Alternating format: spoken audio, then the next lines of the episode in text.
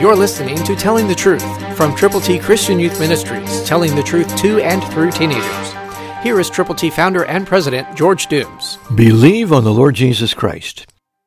People are hurting everywhere and they need help. They need someone to go to them, to do something good for them in God's name for His glory. Galatians 6:10, New King James Version says, "Therefore, as we have opportunity, let us do good to all, especially those who are of the household of faith." In other words, everybody needs help, but sometimes we neglect to help those people who are fellow believers. God expects us to go to them and to reach out, doing good deeds to glorify the Lord, to help them where help is necessary, where there is a real need. Find the need and fill it. There is somebody that needs you. There is something you can do. Number one, you can pray. Number two, you can read God's Word to get direction, to get guidance, to get inspiration.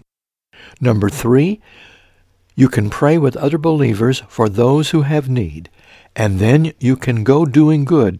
And the greatest good you can do is to share the good news of the saving power of Jesus Christ with people who need to know Him. But don't neglect those who've already believed.